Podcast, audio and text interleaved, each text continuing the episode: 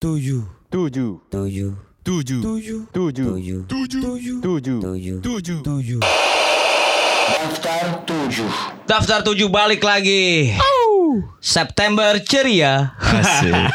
Dikira September tiga puluh P K I. Ya, um, balik lagi Rio Tantomo bareng uh, Pramudya Ananta Toer. Uh, di sini bakal ngobrolin nih sebuah band yang uh, jadi omongan tiga tahun terakhir ya Pram ya. lima kali ya, lima tahun terakhir. Masa lima tahun terakhir? Album pertamanya enggak enak ah. Enggak laku iya. juga. Dia kan dia baru gede di E P pertama loh Pram. Beberapa orang memaafkan ya. Iya, ya kan ya. Yeah. Kita akan ngebahas uh, E P paling baru, baru grass banget nih. Rilis sebulan lalu ya kali ya.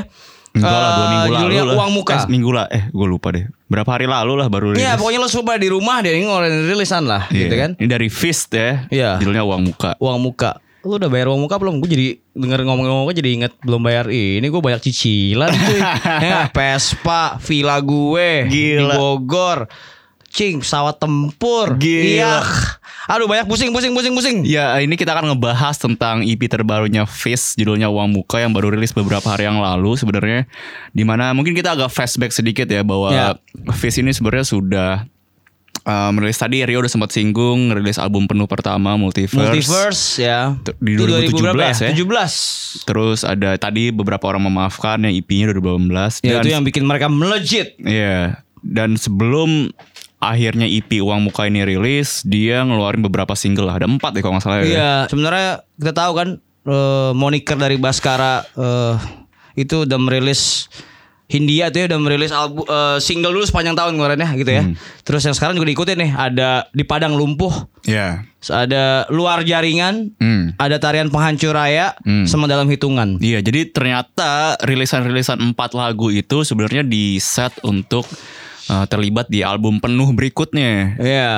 Dia uh, judulnya Membangun dan Menghancurkan. Gila, itu sangat siwa. Itu kalau ngikuti uh, apa ya mitologi Hindu gitu ya, itu siwa banget tuh. Hmm. Datang untuk memba- untuk meng- kalau siwa tuh menghancurkan lu membangun, tuh sama aja kayak telur ayam tuh ya kan, telur ayam dulu ya? Ini membangun lu menghancurkan dulu, jadi dihabisin baru habis itu dibangun lagi. Nah, nah. si kalau Fizz itu konsepnya dia setiap karya itu ada apa ya, bisa dibilang kayak si Earth One, Anjing. Earth Two. Ya, ya, nah, ya.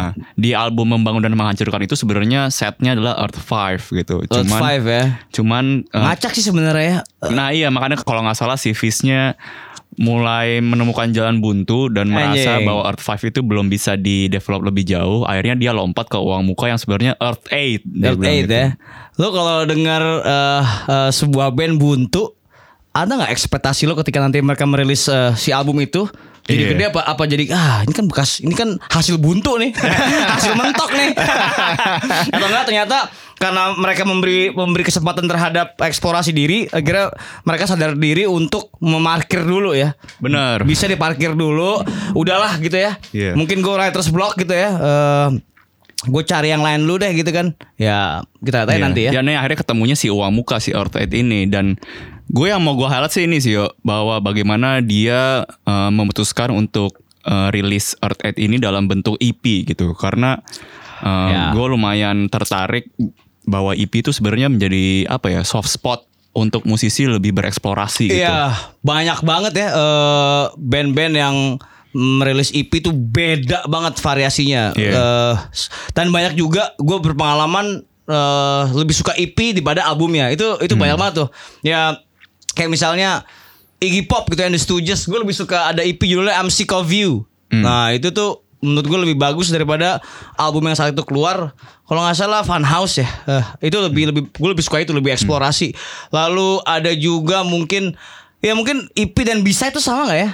Kurang lebih sih menurut gue. Kurang lebih gua. sama ya. Karena jadi, si E P itu jadi refreshment kali ya. Iya, refreshment setelah ya. Setelah album benang merahnya seperti A mungkin. Iya. Kalau di E P itu tuh jadi kayak B-nya gitu, kayak punya pendekatan yang sebenarnya dibilang lebih bagus juga enggak sih, mungkin lebih ber, jauh lebih opposite lah, lebih berbeda ya, gitu ya. Mungkin bisa jadi kalau dianggap ini adalah petunjuk untuk album enggak juga ya sebenarnya. Yeah, malah yeah, justru yeah. ini untuk mengecohkan uh, yeah. prediksi kita gitu ya. Yeah, yeah, ya kan benar, bisa benar, jadi yeah, ya. Yeah, yeah. Ya, ya kita kita lihat aja. Jadi um, uh, Uang Muka ini mampu enggak uh, hmm.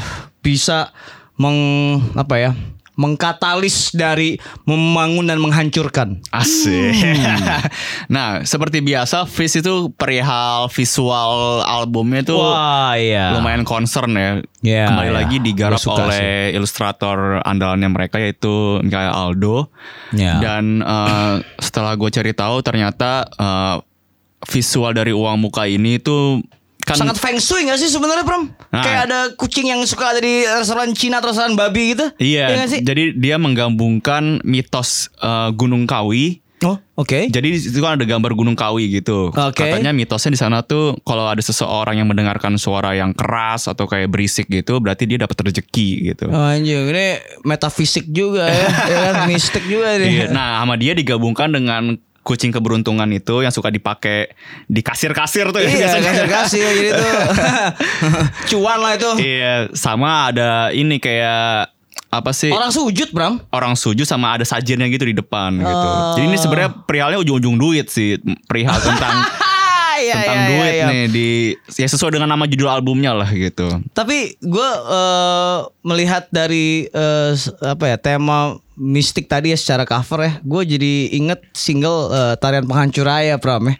Tarian Penghancur Raya itu kan sebenarnya um, lagu yang emang sengaja dibikin untuk apa ya, menyindir bahwa ada satu festival eh, namanya tuh Gandrung Sewu ya. Hmm. Itu tuh yang ditolak sama eh, F P I ya. Hmm. Terus eh, jadi festival itu menyajikan tarian eh, tarian gandrung dari Banyuwangi gitu kan ya. Hmm. Dan dianggap sebagai eh, aktivitas musyrik. Wah, biasa. Hmm. Standar ya orang orang sini gitu ya. Dikit-dikit dikit haram, dikit musyrik. Pagan berhala karena mereka punya totem gitu ya atau patung gitu yang yang memperlihatkan ada uh, patung kuda bersayap dan ular ular berkaki. Gila hmm. ya.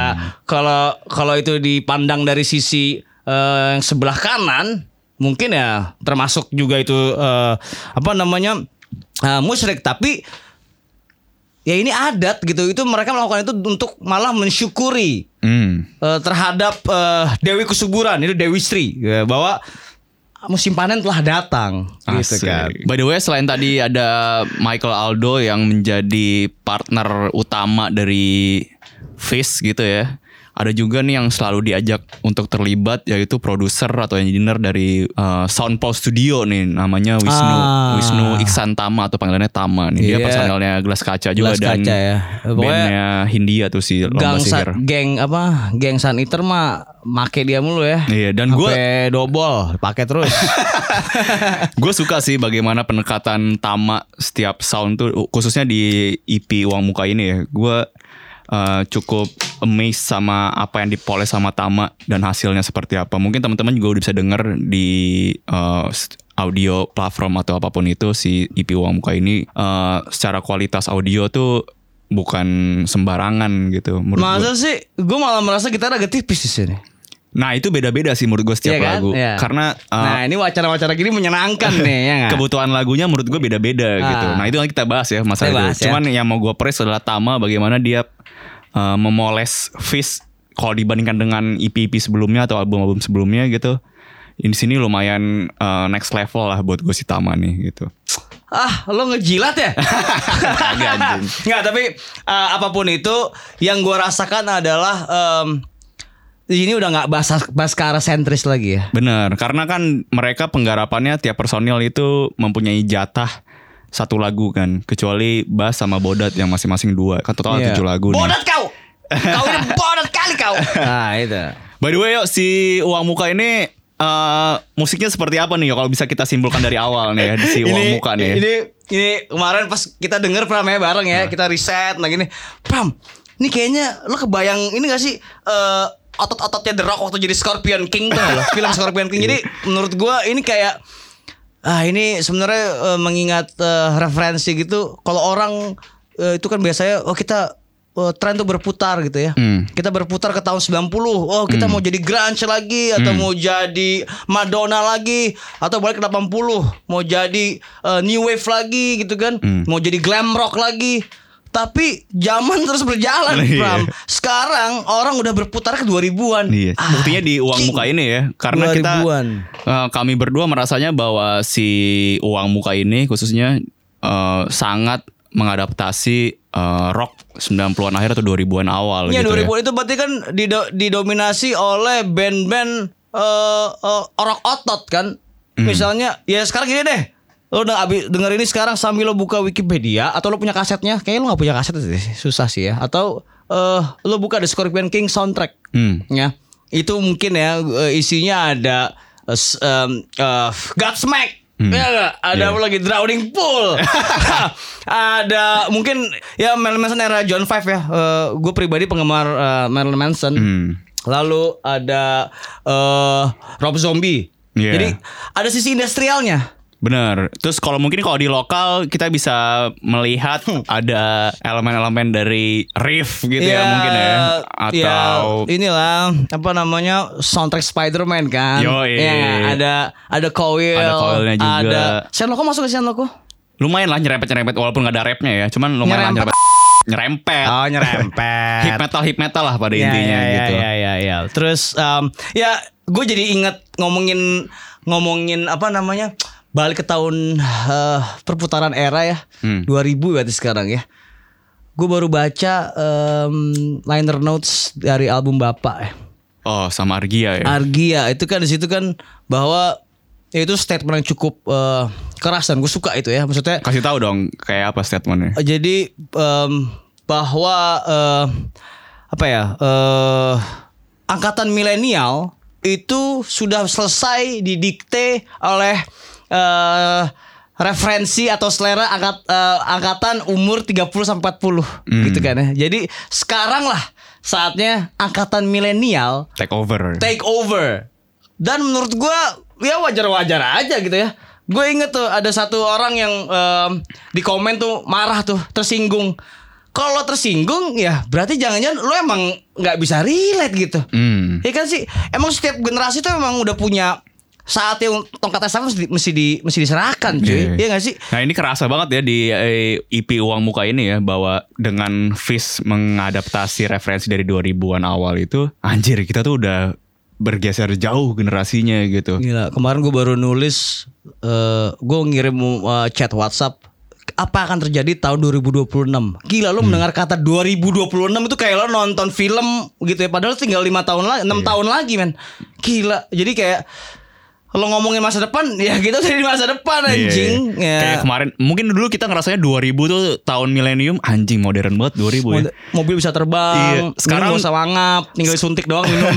Sekarang dua ribu udah dua puluh tahun yang lalu anjing, gitu. Anjing, iya anjing. Nah by the way, uh, tadi kita sempat singgung bahwa uh, di E P Uang Muka ini setiap personil mempunyai jatah untuk menggarap masing-masing satu lagu, kecuali yeah. Bass dengan Bodat ya dua lagu. Yeah, yeah. Ini menurut gue menjadi Uh, turning point yang menarik dari Fizz gitu ya, karena ya. Mungkin nggak uh, mau Baskara sentris kali, mungkin ya gue nggak iya tahu sih, atau tapi... atau nggak uh, ini menjadi perkembangan yang dari band tuh. Jadi gini gue ngelihatnya, Fizz itu kan sekarang udah punya posisi gitu di scene, tapi dia masih memikirkan bagaimana dia tetap berkembang di internalnya gitu dan have fun gitu, bukan yang eh pretensius harus begini harus begitu. Ya udah kita mau kayak gini, masing-masing personil punya keresahan masing-masing, keluarin aja di E P ini gitu. Yeah, menurut gue yeah, itu fungsi dan, E P yang yang semestinya sih. Iya yeah, dan gue be- appreciate juga. Uh, tadinya gue sempat meragukan Baskara punya dua, Hindia dan Fizz. Ya, dan ya. Fizz ketinggalan kereta mulu, ternyata nggak juga ya. Mm. Akhirnya uh, mereka merilis E P dan katanya sih membangun dan menghancurkan itu akan rilis uh, akhir tahun nih. Belum tahu gue. Iya yeah, kalau baca di uh, kalau di ini kata Bapak Google itu katanya dua ribu dua puluh. Tapi kan ya. ya Semoga aja sih. Iya. Jadi kita akan ngebahas uh. Uh, daftar tujuh. Apakah E P terbaru dari Fizz ini perlu kita dengar? Biasanya di daftar tujuh itu kan kita selalu melibatkan narasumber ya. Ya. Yeah. Nah di narasumber itu akan kita minta untuk voting untuk mengurutkan uh, isi dari daftar tujuh ini. Hmm.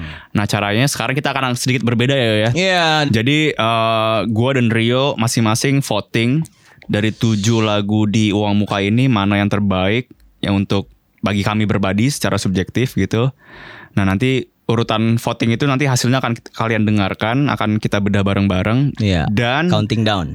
Lima narasumber yang akan kita ajak hari ini tentu saja adalah adalah personil Fizz sendiri gitu. Jadi nanti karena mereka membuat masing-masing satu lagu, jadi mereka akan menceritakan sedikit tentang apa sebenarnya lagu itu ya. Iya, ini udah pas banget lah. Uh, daftar tujuh, tujuh lagu, lima personil.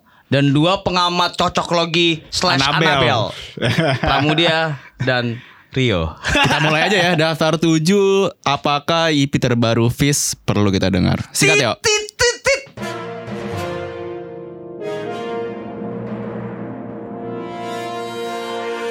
Nomor tujuh.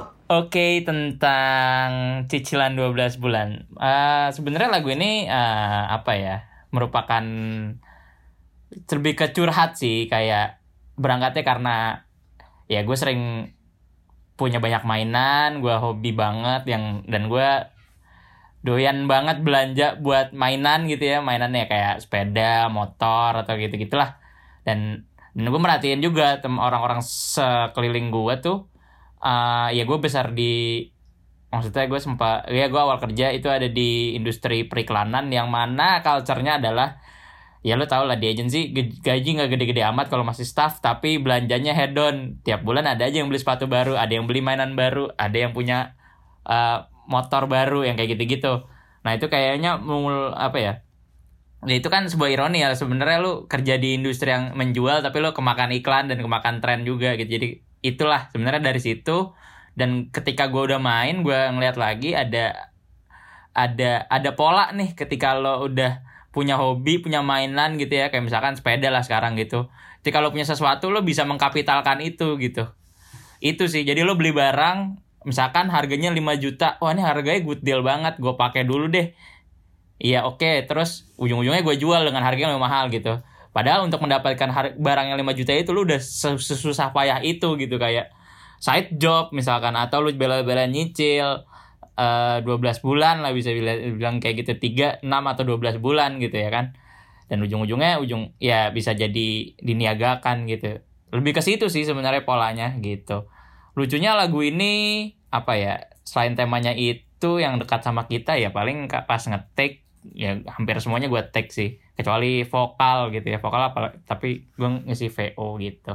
Itu aja sih. Oke, tadi ada suara dari ya, basisnya Fizz ya, yaitu Awan. Awan Garnida ya nih? Bukan, oh, itu basisnya Sore. Itu Paul McCartney gendut. uh, ini adalah lagu judulnya Cicilan dua belas bulan atau dalam kurung iklan. Iya, iklan. Ciptaan Awan. Ini Uh, menceritakan behavior konsumtifnya Awan ya. Iyalah. Ini lumayan personal banget nih bagi kalo, Awan nih. Kalau lo, kalau lo udah um, install uh, apa Tokopedia, lalu ada Shopee, semua ada di handphone lo. Yang lo lakuin cuman itu, cuy. Iya enggak? Yeah. Tinggal calon cari duitnya dari mana? Iya. Yeah. Jadi dia ngebahas tentang kayak uh, open just tip lah, sepat, beli sepatu langka atau yeah, ponsel baru, casing ori, token yeah, listrik gitu-gitu ya. Anjing, gue merasa relate banget tuh ya gak? Kalau udah mulai tanggal dua puluh udah bunyi tit. Kontol. Jadi bisa dibilang ini ya kayak kesejahteraan ekonomi yang fana gitu ya. Asik. Iya yeah, yeah, benar sih. Generasi sekarang tuh terasa dia punya duit, punya uh, finansial yang oke, okay, tapi itu semua fana karena ny- masih nyicil bos gitu. Lu beli rumah gitu ya, K P R. Lu punya rumah, K P R lu minimal lima belas tahun cuy, gila. Eh, lo uh, generasi Zoomer, milenial, bahkan generasi X pun mau beli rumah aja susah sekarang. Cuma beli rumah di mana? Iya. Harga rumah berapa? Um, lima miliar, sepuluh miliar gitu. Terus lo mesti um, nyicil selama seumur hidup lo gitu. Gila, gue bilang ya hidup lo masih perlu gak sih hidup? Ah, ya, anggapannya lu punya rumah tapi tanggungannya seumur iya, hidup gitu ya. Aduh kan ya, gak ngomongin lirik tapi ya inilah. Ini ini gua rasa um, salah satu keunggulan dari Fizz itu ya, itu adalah lirik gitu ya. Hmm. Gue gue pernah uh, diwawancara gitu ya. Lu suka Fizz gak gitu? Uh, gue sih secara musikal gue gak suka, tapi secara lirik gitu ya itu Uh, bisa uh, apa ya mewakili zaman gitu ya. Hmm. Ini Gue gue bisa membandingkannya dengan mungkin uh, apa ya? Mungkin kalau Iwan Fals itu bagaimana uh, represi orde baru gitu ya, slang dengan generasi slangnya aneh, gue lo gue lo gitu ya. Atau di dua ribuan tuh ada apa?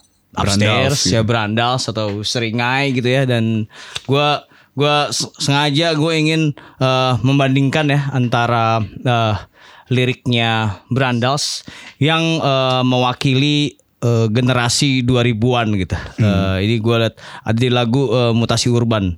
Lo bisa bandingin Eka, mungkin menulis lirik, Eka Anas ya, vokalis Brandal, menulis lirik ini uh, mungkin umurnya sama kayak uh, Awan sekarang atau Baskara semua. By the way, ini album pertamanya Brandal seperti yeah, itu judulnya ya. Mutasi Urban, Sang Korban Satu gitu. hmm. Tenggak terus Prozac, sedih gelisah musnah jadi buram, tidur Valium dua ratus miligram, tiap hari cari B D, yang ketemu malah O D. hmm. Hmm. Terus um, uh, penuhi otakku dengan T V, pornografi, amfetamin selalu.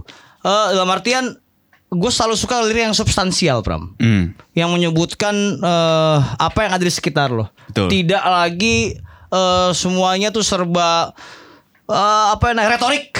Hmm. Ya kan, retorik tuh kayak ya udah kata-kata biasa aja gitu. Tapi yeah. tidak.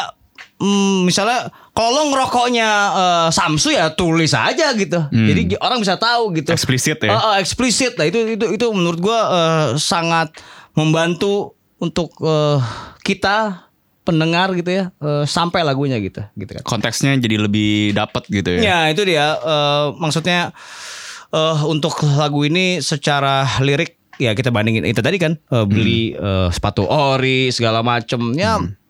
Cocok lah. Dan secara musik, Pram, balik hmm. lagi gitu. Ini dua ribuannya bukan Scorpion King ternyata. Iya, ya kan? Ini Enemy nih, geng Enemy ya, nih. Ini Enemy nih, ini musik-musik Britania. Oh, ya. Ya ada Franz Ferdinand ya, mungkin ya, mungkin ada The ya Killers, ada Dancy ya, yang ya. Lupi gitu, dan dan elektronik lah. Uh, Libertines masuk nggak kali ya? Libertines. Enggak lah, Libertines tuh, tau nggak Libertines itu?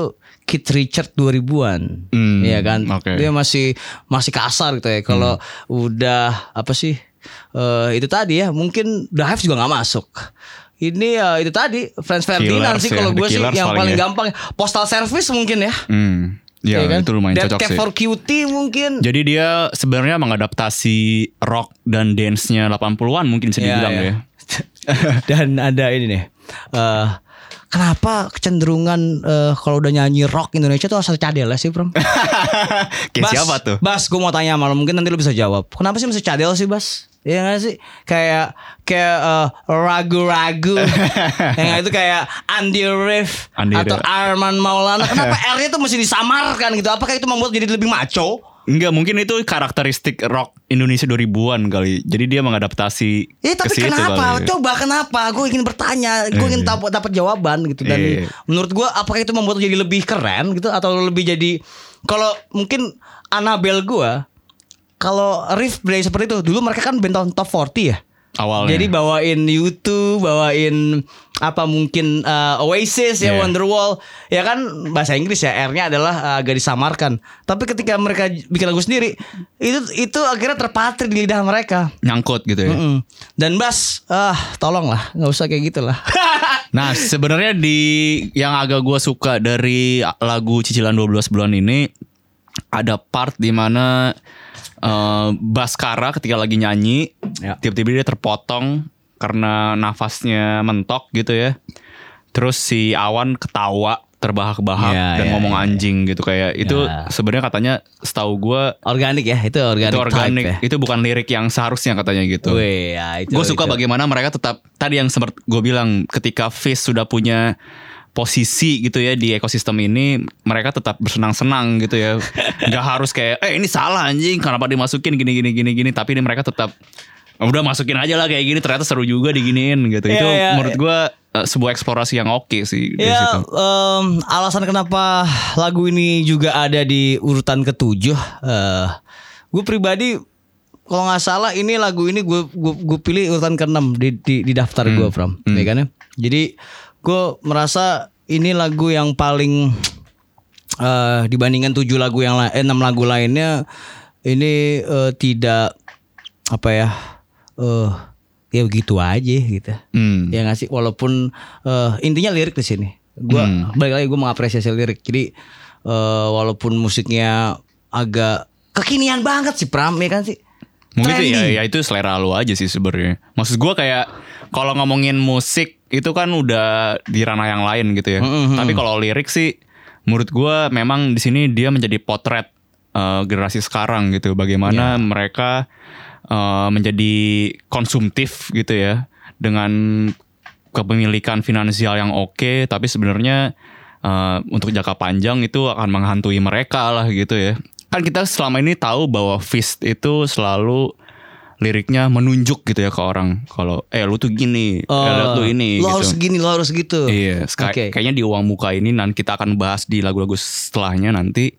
Semua lirik itu semua personal, tapi in a way juga tetap relate sama banyak orang gitu. Uh, berarti nunjuknya ke cermin ya. Iya, diri sendiri iya. gitu ya.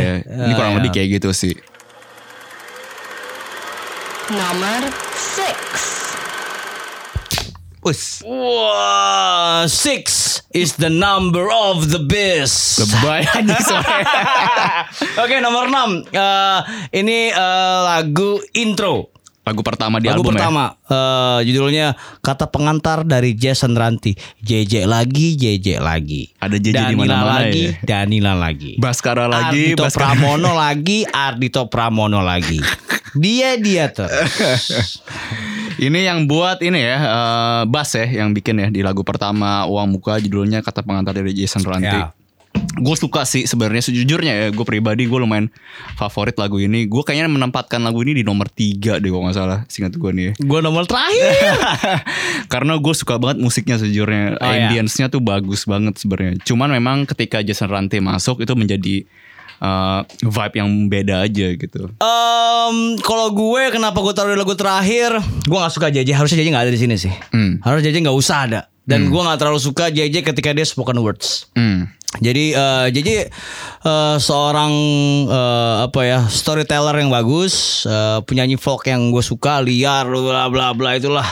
Uh, tapi ketika dia spoken words itu kadang-kadang dia terlalu asal ya. Gue tahu sih dia ada maksudnya di sini. Jadi walaupun uh, apa ya ocehannya J J itu bisa m- membuat konklusi terhadap ujung-ujungnya duit gitu ya di sini ya gitu. Ya. Tapi uh, cara penyampaian dia gue nggak terlalu nggak su- terlalu masuk lah sama J J. Mungkin karena repetitif kali dia selalu melakukan spoken wordnya dengan pendekatan bukan kayak gitu. Bukan asal gitu kayak Mahatma Gandhi jalan kaki iya memang itu sebagai mungkin protesnya dia atau segala macam tapi atau ada Didi Riyadi dan Ayu Ting Ting gagal nikah gagal nikah gitu um, ya mungkin karena duit gitu masalahnya ya tapi ya uh, ya ini balik lagi uh, selera pribadi ya gue membandingkan dengan J J ketika dia uh, di album terakhirnya dia itu Sekilas Info dia melakukan hal yang sama juga spoken words uh, dengan di ya musikalisasi puisi kan hmm.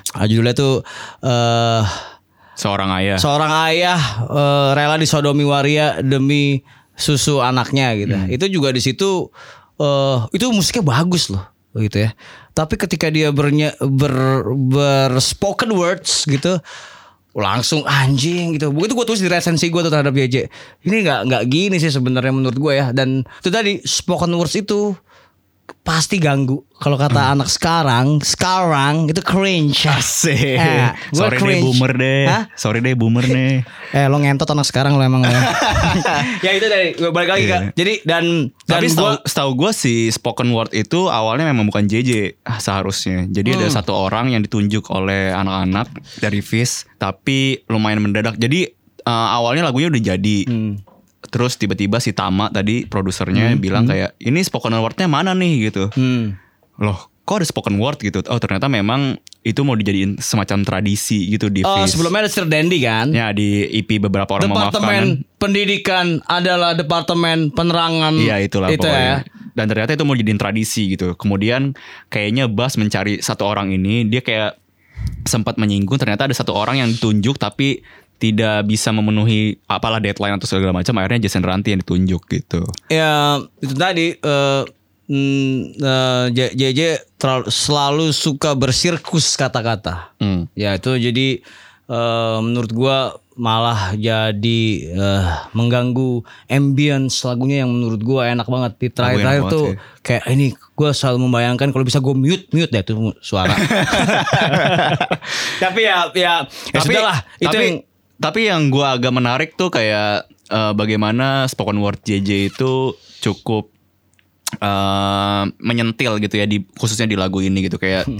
dia menye, menye, menyinggung ibu itu siapa sama ibu disensor nih di ibu siapa menurut lo, ibu Ani gue nggak tahu atau ibu, ibu kosnya dia kali gue nggak tahu atau uh, ibu ibu tuh nih atau apa ibu gitu. Tin kali gue nggak tahu ya itu dan ya itu tapi ya benar sih ya, ya, terus ya. Ada yang dia menyentil bagaimana kebas itu. Wah, kayak ini Ini masalah klasik bahwa Baskara itu selalu kena nih sama kata-kata kebas dia. Iya yeah. Bas, gimana perasaan lo Bas? Eh, dikenain mulu, disikut mulu nih sama gitu. Yeah, Contohnya, itu, itu kan uh, sama dia sama si J J disinggung ya di disinggung, itu. Ya.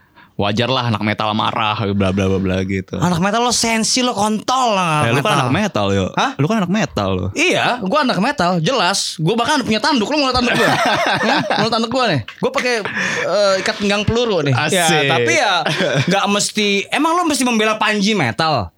Asik. Iya gak sih? Emang metal punya lu doang iya, gitu. Iya, maksudnya emang kalau misalnya uh, um, rock atau metal atau punk rock itu dikatain atau disikut sedikit terus lo mesti membelanya gitu. Emang apaan sih? Lo kayak terlalu serius deh lo. Ya, maksud gue kayak gitu. Iya gak sih? Iya, bener, Kenapa bener. gitu? Maksudnya itu gue inget kayak ada dulu di tahun sembilan puluh ya. Anjing tahun sembilan puluh dua gitu ya. Itu ada anak punk versus anak grunge. Anak hmm. metal versus anak grunge. Itu anak hardcore sama Britpop. Berantem. Iya. Itu kan. Itu lo ngapain sih ngebela ngebela apa namanya genre musik itu tai. Kalau misalnya pun kayak gitu kenapa lo masih tersinggung? Anak metal kok tersinggung? Boleh aja, tapi nggak usah langsung tiba-tiba nyerang di sosial media. Tai anjing lah gitu, tai anjing serius. Dan dan dan ya itu tadi um, uh, yang gue suka nih ada satu dari uh, ya J J walaupun gue terganggu dengan uh, spoken word dia tapi ada ini nih seru nih. Um, um, rumit memang ngomongin uang ya. Walaupun sebenarnya yang bicara uang itu ya hak prerogatif tuyul. Kalian kan bicara nominal. Loh, tuyul itu metanominal. Itu keren sih. Anjay. Anjing, anjay. Sekarang lu enggak boleh ngomong lu lebih baik ngomong anjing daripada anjay. Anjrot boleh gak? Anjrot boleh. Atau enggak ancur.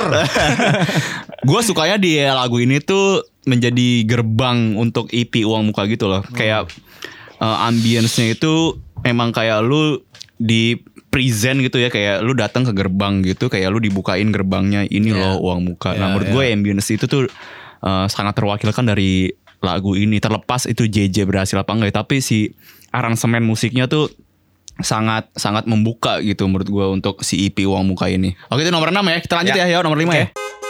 Nomor lima. Kebetulan dalam materi di Uang Muka salah satu lagu yang gue produce itu judulnya adalah Komodifikasi. Itu track kedua. Kalau misalnya dari dilihatnya dari keseluruhan lagu, tapi kalau misalnya di E P-nya sendiri karena ada intro dan outro itu jadi posisi ketiga. Dan itu dirilis duluan. Komodifikasi itu intinya berbicara tentang konflik horizontal drama di sosial media lebih tepatnya. Karena lu bisa mendapatkan uang ternyata dari bikin drama di sosial media itu. Kemudian proses bikinnya sendiri itu cepat sih, uh, cuman kayak tiga kali workshop. Habis itu direkam dan awalnya lagunya tuh banyak ber, agak banyak berubah ketika uh, gue dengerin ke Tama selaku co-producer juga di Uang Muka ini. Dan pas ketika itu dia menyarankan untuk ngasih drop C. Dan sebelumnya ini yang ba- sebelumnya belum ada sih lagu drop C di Fizz dan ini jadi eh uh, warna baru gitu di lagu-lagunya Fizz. Kemudian untuk videonya sendiri itu kita kerjasama sama Easy atau V N G N C untuk jadi produser uh, video klipnya. Dan dia juga um, nyoba waktu itu karena dia baru nemu celahnya untuk bisa bikin deepfake kan. Nah akhirnya dicoba diimplementasikan, ternyata it works gitu sih kurang lebih. Nomor lima. Apa ini tuh? Ada satu lagu ciptaan pemain gitar Atnan ya. Tadi ada suara Atnan ya. Ya tadi suara Atnan. Ini jadi single pertama dari E P ini ya. Betul. Aneh juga ya E P pakai single. Kenapa? Loh, E P itu kan biasanya nggak pakai single, Pram. Langsung aja keluarin E P-nya gitu. Iya ya kan, ini aneh banget sih, ya kan E P pakai single. Tapi ya, ya whatever lah ya, semua hmm. bisa dilakukan lah. Terserah lu, Fizz, gitu sebenarnya. Lu jangan kata-kata gue dari tadi. Udah nggak usah dengerin. Tapi aneh menurut gue. Jadi hmm. ya, buat gue ketika mendengarkan lagu ini, Pram, hmm. itu ini adalah bukti bahwa rock dua ribuan benar-benar di ejawantahkan. Ah, jurnalis ya mas? Hah? Jurnalis ya? Bukan, saya penyair. Biasanya enggak, gue seniman. Ya seniman penyair cuy. Penuh kegelisahan. Asik. Belum bayar cicilan. Seniman banget ya. Ya um, distorsi yang tadi gue sebut di awal tipis itu ya uh, terbukti di sini ya. Gitu. Gue penggemar distorsi berat ya. Hmm. Uh, heavy sound gitu, tapi ketika mendengarkan musik ini yang uh, rock gitu dibilangnya ya, Fizz itu kan uh, sisi rock gitu ya. Hmm. Uh, kita lihat tipis banget ya, tapi kalau dibandingkan dengan ya taruhlah John Five ya dari Marilyn Manson. Hmm. Uh, itu dari Mechanical Animals, itu album tahun dua ribu kesana gitu ya. Eh sembilan puluh sembilan sorry ya dua ribu lah. Itu ada uh, Rocky State itu lah.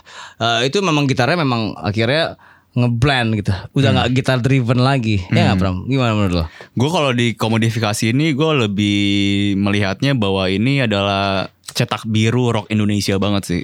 Ketika masa ketika maksudnya rock Indonesia dua ribuan ya. Oke. Okay. Ketika intronya yang ya, garang sih, garang. garang. Pas garang. Masuk vokalnya uh, agak turun gitu karena mungkin porsinya bukan tiba-tiba dari riffnya yang garang banget masuk vokal yang kayak gitu yang agak ya itulah, melemah gitu. Itu yang gue bilang uh, Baskara punya karakter. Iya. Tidak ada yang salah dengan orang mem- memilih mempunyai karakter. Tapi ya karakternya dia bisa gue sembut. Akhirnya tadi di depan apa lenje gue bilang ini agak lembek Bas hmm. gitu kan. Jadi ya ya ya itu yang gue tangkap gitu gitu kan. Jadi ketika itu digabungkan uh, di crossover antara vokal lembek yang walaupun dia agak berteriak ya di tengah ya seingat gue hmm. ya.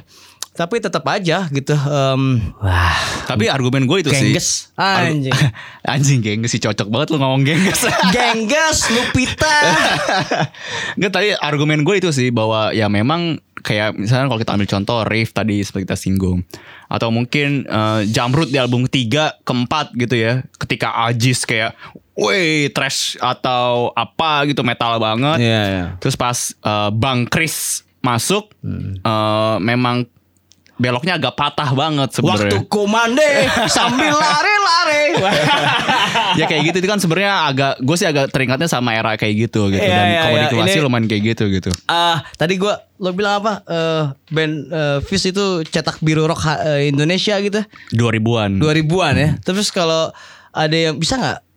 Ini kan setiap hari kita mencari ya. Uh, kemarin ada uh, teman uh, kami berdua ya, namanya Sindu Alpito ya. Betul. Dia bilang kalau dia wartawan dan dia seorang milenial, uh, maksudnya umurnya buat tiga puluh.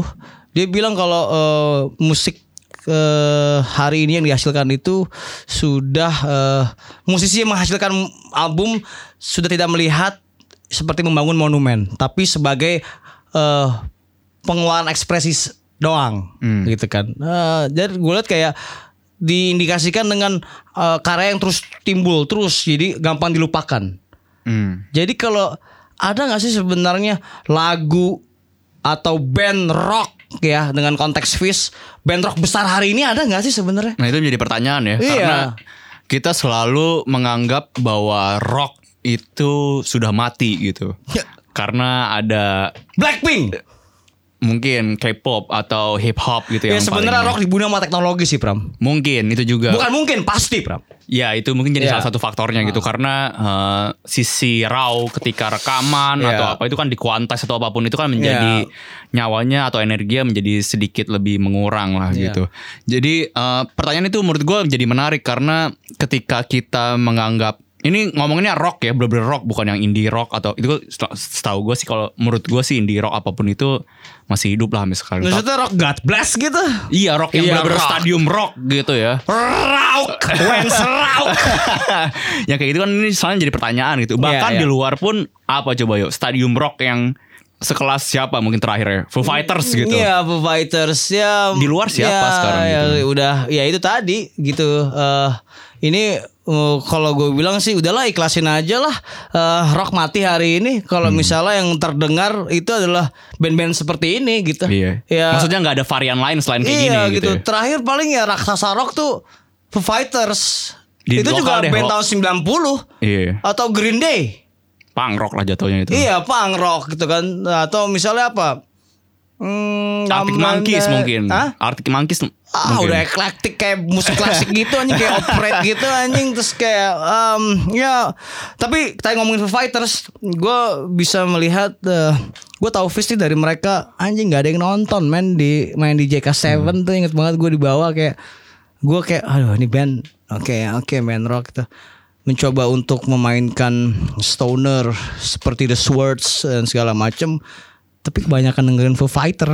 Saat oh. itu gue kayak gitu mikirnya, jadi, jadi kayak ngeleburinnya jadi kayak gitu. Iya gitu, ngeleburinnya jadi kayak gitu. Dan ya hasilnya ya emang kenapa dengerin Foo Fighters? Ya ini hasilnya yeah. gitu. Kalau lo mencoba uh, bermain garang tapi dengerin Foo Fighters, ya ini jadinya. Hmm. Dan gue gue pengen liatnya, eh gue ngeliatnya ini sih kayak. Uh, tadi kan kita sempat ngebahas si soundtrack Scorpion King gitu ya. Ini menjadi salah satu contoh uh, lagu soundtrack gitu ya. Kayak, oh, iya, kayak iya, misalkan iya, iya, mungkin iya, kalau iya. dulu zaman-zaman Rizal Mantovani bikin film horor, ya ini cocok nih gitu. Anjing, ini kalau misalnya Hanung Bramantyo bikin film horor, ya kayak gini. Film atau action, film action horor action ya ini. Ya, ya, ya, ya walaupun begitu, iya. uh, gue memuji video klipnya. Hmm. Bagus, Pram. Maksudnya Maud Singh, ada Donald Trump, ada wah semua tokoh dunia yang banyak bacot lah ya, yeah. gitu ya. Mungkin ada lo juga kali, Pram, di situ. Ada nggak ah, ada ya? Lo kan banyak bacot lo. Lo anak anjing. Podcast banyak bacot cuy. Enggak cuy. Ini disutradarai nama Yudistira Israel ya, atau uh, namanya Vengeance, V N G N C gitu. Ya, gila, ini Yudistira Israel. Oh ini uh, nama Israel gawat juga, nyokapnya ngasih nama Israel ya. Anjing. Keren, ya. Ya, oke okay lah. Cool, cool, nah cool. Ini uh, Atnan itu membahas tentang komodifikasi liriknya itu, kalau yang gue tahu, yang gue tangkep gitu ya dari dari penjelasannya atau apapun itu, dia tuh kayak menceritakan uh, memanfaatkan sesuatu untuk kepentingan yang lain sehingga substansinya hilang. Jadi kayak misalkan gini, lo berargumen di sosial media gitu ya bahwa anjing nih Pak Terawan nih kontol ngurusin COVID bla bla bla, tiba-tiba ada buzzer yang memanfaatkan komentar lu itu sehingga kontol, kan? Sehingga substansi apa yang lu omongin tuh malah hilang. Lu malah jadi konflik, ribut, bla bla bla bla gitu. Itu jadi komodifikasi yang dianggap oleh si Atman ini. Jadi gitu. Objek dagang gitu. Oh, tapi uh, kemarin gue mengenai uh, makna dari uh, kata komodifikasi ini, ada satu orang temen gue gitu ya. Dia uh, memproklamirkan diri sebagai ahli antropologi. Mantap. Anjing. Dan sedang menulis buku. Terus ketika Peer dia pressure banget ya punya temen antrop, antropolog gitu ya. Biasalah. Gue emang yang lulusan U I mereka doang. Gue lulusan U I cuy. U I tahun tujuh puluh satu lah. Terus terus Terus abis itu uh, gue masuk. Ini keluar konteks nih komodifikasinya Fizz gitu kan. Jadi artis sebenarnya gitu. hmm, Gue bingung kan, maksudnya apaan gitu. uh, Gue gak bawa kamus lagi waktu itu. Terus gue belum punya kuota gitu untuk langsung lihat kamusnya gitu kan. Nah menurut dia um, Uh, komodifikasi, komodifikasi uh, si uh, artis sebenarnya itu adalah um, uh, orang yang terkomodifikasi saat bekerja. Jadi tenaga sebenarnya, tenaga buruh. Buruh ya. Tenaga buruh. Jadi uh, mereka uh, di apa ya, dieksploitasi atau dikomodifikasi oleh seorang majikan. Akhirnya gue pergilah ke uh, K B B I. K B B I kan. Di situ uh, artinya adalah Komodifikasi memiliki arti pengubahan sesuatu menjadi komoditas dalam kurung barang dagangan yang dapat diperjualbelikan. Tidak ada disebut um, tenaga buruh manusia gitu kan. Hmm, jadi mungkin bisa dibilang ini kata yang netral gitu, dan si Atnan mem- menggunakan kata ini sebagai sesuatu yang dieksploitasi gitu ya, menjadi ya asas manfaat lah gitu. Ketika yeah, yeah, yeah. lo berargumen tadi yang seperti gue bilang, berargumen di sosial media, tiba-tiba ada orang dengan kepentingan memanfaatkan uh, sosial media lu, argumen lu, tapi konteks argumen lu menjadi hilang gitu. Kayak misalkan kemarin ada uh, istri memasak setiap pagi untuk suaminya gitu. Oke, okay, terus? Terus kan ribut tuh. Hmm, hmm. Banyak uh, siapapun itulah pihak yang memanfaatkan uh, keributan itu.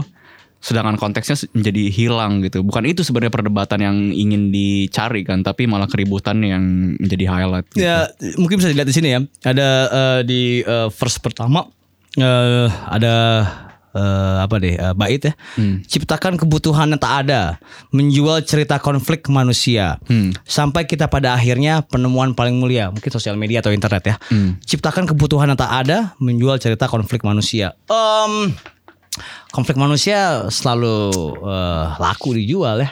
Nah itu, itu ini bisa dibilang ironinya kali ya. Iya, selamat datang di tingkat tertinggi gitu kan ya. Menanjak arak-arak ikuti, kalau kurang ya tinggal tuang lagi, dikuras habis kau sampai mati. Nah itu sebenarnya hmm. uh, lain ya. Kita ini nah, manusia itu cuma dikuras uh, sampai mati gitu. Hmm. Jadi perlukah kehidupan? Gue lagi pertanyaannya. Gue mending bundir aja deh. Gue eksistensialisme krisis sampai umur empat puluh lima nih. Gak, gak kelar-kelar nih eksistensial ya, gue ya, iya kan. Perlu gak sih hidup? Iya kan. Ya itu nomor lima ya, komodifikasi ciptaan gitaris Atnan ya. Iya, persetan dengan buzzer, pendengung, tai anjing.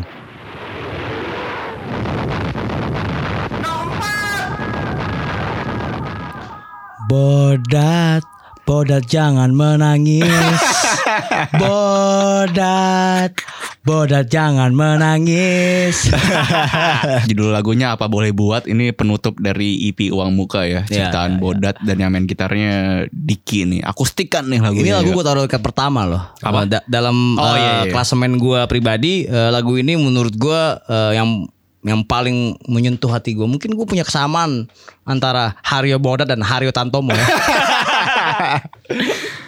Iya, jadi uh, kami merasa Bodat di sini uh, sangat tulus gitu ya dalam dalam mengekspresikan rasanya dia, karena uh, ini hanya bermodalkan gitar akustik tadi yang seperti gue bilang dimainkan Dicky, dan Bodat bernyanyi gitu ya dengan uh, suara kualitas rekaman yang bisa dibilang polos kali ya, yang gak banyak dipoles yeah. segala macem, tapi itu yang membuat si lagu ini menjadi terasa tulus gitu.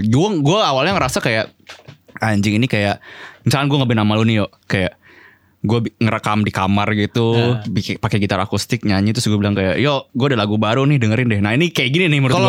Kalau kirim kayak gini sih gue kasih harmonika, Pram. Asik. Gila. Tapi ya eh um, secara personal gue lama Bodat ya. Uh, hmm. Jadi gue punya saran buat Bodat. Ini pasti gue yakin Bodat bikinnya um, jam setengah tiga pagi hmm. ya, belum tidur, hmm. lalu uh, pulang habis ke rumah ya, atau nggak kemana-mana hari itu gitu kan, banyak minum. Intis, bukan Jameson kayaknya sih kalau Bodat ya. Udah kaya sih sekarang Bodat ya. Intis lah dia yeah. gitu kan. Terus dia mikir secara eksistensial gitu uh. kan. Gue udah jadi rockstar nih ya yeah. kan, tapi kok masih ada lubang di hati gue yeah. ya, ya kan. Bener, bener. Seniman Pram, kegelisahan Pram. Kegelisahan. Jadi Bodat, saran gue adalah kalau mau minum sampai joprak biar lo langsung tidur. Jadi lo gak banyak mikir gitu. Eh tapi Bodat fungsi hatinya udah jelek banget loh. By the way, dia kemarin sempet cek, gue diceritain katanya dia kebanyakan minum alkohol, fungsi hatinya udah kayak bukan manusia dia. Yaudah ganti Dat, minum. ya, ya ya ya di luar itu yeah. ya tadi gue udah bilang kan kalau ini lagu uh, pertama dalam uh, klasemen gue hmm. karena ya tadi gue nggak merasa ada banyak kosmetik hmm. gitu kan, jadi tulus uh, gitu ya. Iya, ketika lo bayangin aja tujuh lagu enam uh, lagu lainnya, uh, bagaimana itu sebelum masuk studio direkam. Hmm. Ketika eh gue punya lagu nih, misalnya Atnan atau si Awan atau Bas gitu ya, gue punya lagu nih, mereka mainkan dengan gitar uh, kopong gitu kan ya. Hmm. Dan lo bayangin uh, itulah ketika lagu itu belum belum di uh, didempul, nah, iya, belum bener. Dikasih plak plok plak plok, hmm. uh, lipstick, bedak, tai apa belum gitu kan. Jadi ya ini ini lagu ini nih. Yeah. Jadi uh, gue gue uh, apa namanya mengapresiasi mengapresiasi lagu ini dan cukup bersimpati betapa ringkihnya seorang kumisan, gondrong, rambut gondrong, baju hitam. Enggak, gue ya. Itu mungkin menjadi ini kali ya, menjadi tadi kalau kita bahas di intro ini menjadi potret masa sekarang gitu. Bagaimana Bodat yang bisa dibilang sukses lah ya bersama Hindia atau bersama sorry bersama Sun Eater. Hindia eh, bukan jadi jadi ini ya sound engineer ya. Nggak tahu gue tahu ya. Sorry, maksud gue bersama Fizz gitu ya. Dia udah sukses, dia udah punya privilege uh, finansial yang bagus. Tapi dia masih overthinking gitu. Sedangkan di sisi dunia yang lain banyak orang yang tidak punya kesempatan yang sama seperti Bodat gitu. Jadi menurut gue ini kalau ngomongin overthinking ya, ini kan menjadi generasi sekarang banget ya. Bagaimana kayak anjing kita tuh di hidup ini bener nggak sih kayak gitu-gitu itu, itu udah sebenarnya jalan yang benar nggak sih? Gitu, kalau gitu. Overthinking itu kan dari zaman Plato, Aristoteles juga ada overthinking. Cuman bener. Sekarang objek yang dipikirkan itu adalah yeah. dan membanding-bandingkan dirinya yeah. itu lebih parah gitu yeah. ya. Bahwa, mungkin karena ini kali, karena uh, keterbukaan informasi lewat internet dan sosial media gitu. Mungkin kalau dulu dulu di era dulu overthinking, tapi karena kita masih anggapannya masih kacamata kuda gitu ya, informasi belum seluas itu. Oh ya udah. Yang gue lakukan ya apa yang gue lakukan aja gitu. Tapi ketika sekarang, ketika informasi udah banyak yang masuk, kita setiap hari bisa lihat kesuksesan kesuksesan orang-orang di sosial media gitu. Itu akhirnya menjadi lebih luas gitu ya kayak. Gue membayangkan gimana kalau nanti uh, Fizz Live lagu ini dibawakan. Wah itu menarik Bodat sih. Bodat akan datang ke depan gitu yo, kan. Set, bawa gitar. Terus pakai mic yang kayak artis Monica atau gak lah. Kayak gitu, Bim-Bim. Kan? Kayak Bim-Bim gitu. Nyanyi gitu kan. Nyanyi kan tentang Singgasana. Asik. Ya, kan? Kayak ini. Kayak waktu itu kita pernah nonton ulang tahun Slang di G B K gitu. Ya, ya? Itu satu stadion. Pakai korek. Iya Bim-Bim naik blangwir gitu ya. Blangwir bahasa lu gila juga. Pernah blangwirnya gila. Bim-Bim nyanyi lagu Bim-Bim Jangan Menangis. Bim-Bim yang nyanyi sendiri, jadi, semua personil turun panggung, oh. semua spotlight ke Bim-Bim. Iya mungkin Bodat juga bisa kayak gitu ya. Iya dong, itu pakai korek semua. Ayo Dat, abis itu Wonderwall Dat, udah pernah nyanyi semua Dat. Iya, jadi itu nomor empat ya. ya. Ciptaan Bodat apa boleh buat. Sembuhkan hatimu Dat. Iya. Dengan minum. Jangan Dat, kesehatan Dat. Sama nomor berapa? Hey, nomor tiga. Jadi lagu yang gue coba produce di sini bareng sama anak-anak Fizz yang lain, itu judulnya Belalang Sembah. Ya bisa dibilang ini lagu cinta pertama Fizz lah. Tapi tetap aja gitu ada nilai yang kita singgung di sana. Kayak misalnya cinta itu kan seharusnya sesuatu hal yang tulus ya. Tapi tetap aja gitu. Ternyata ada bayang-bayang uang gitu kalau lu pikir-pikir. Terus juga terlebih lagi kebutuhan manusia untuk berpasangan kan juga diuangkan gitu. Kayak misalnya dalam bentuk biro-biro jodoh. Ya jadi gak cuman cinta itu sendiri butuh uang. Tapi kebutuhan manusia untuk bercinta pun ya bisa diuangkan gitu. Anak-anak kan nulis lagu berdasarkan pengalaman pribadi dan keresahan pribadi ya. Kalau untuk lagu ini sih gue sih singkat cerita pernah ketemu orang gitu di aplikasi kencan ya, namun akhirnya sih nggak cocok sih ya, karena ada perbedaan kemampuan finansial lah di awal yang mau dicocok-cocokin juga ya sulit gitu. Kalau penulisan lagunya sendiri, lagunya ini awalnya cukup spontan sih dan sederhana ya. Sebenarnya ini lagu di awalnya ditulis untuk gua belajar tentang D A W, terus gimana cara pakai M I D I controller ya, akhirnya tercipta lagu yang synth bass banget ini gitu. Ya gue bikin juga demo lain yang lebih Fizz lagi, yang maksudnya yang lebih ke arah rock gitu. Cuman kebetulan anak-anak lebih suka spirit lagu yang ini gitu. Dan kebetulan pas lagi kita nentuin tema, ya tema cinta tuh kayak tema yang paling pas gitu. Untuk mood lagu kayak gini dan juga ya kebetulan gue yang nulis gitu. Ya jadi gitu sih, sebagian besar lagunya ini elektronik. Yang analognya paling gitar aja sih untuk lagu ini. Gitu sih kurang lebih tentang Belalang Sembah. Oke, okay. Ya yeah. Di nomor tiga ada Belalang Sembah ciptaan Dicky. Tadi Dicky sudah sempat menceritakan sedikit ya arti yeah. dari lagunya.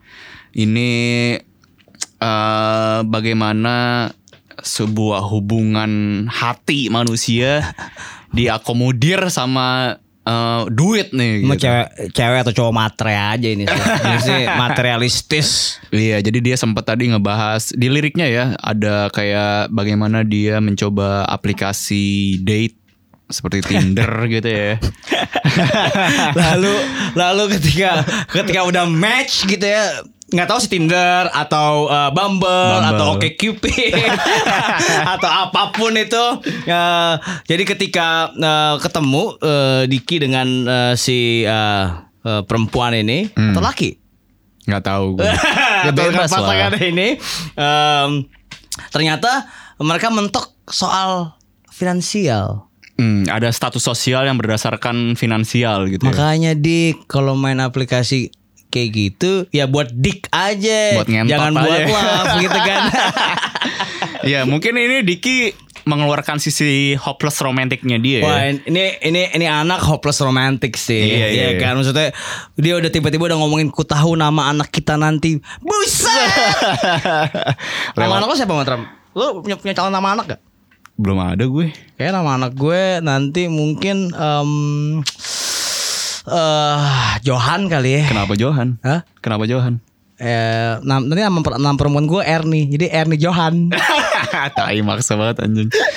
Ya jadi ini kalau kita dengar musiknya, ini sedikit berbeda mungkin ya, bisa dibilang menjadi sesuatu yang oase di Uang Muka ini. Karena harusnya lebih, kalau tadi, dari tadi kita ngebahas rock gitu ya, ini lebih ke synth pop kali ya. Iya gue setuju sih. Kayak Cut Copy, tadi ada Postal Service juga, ada yeah. Junior Boys gitu.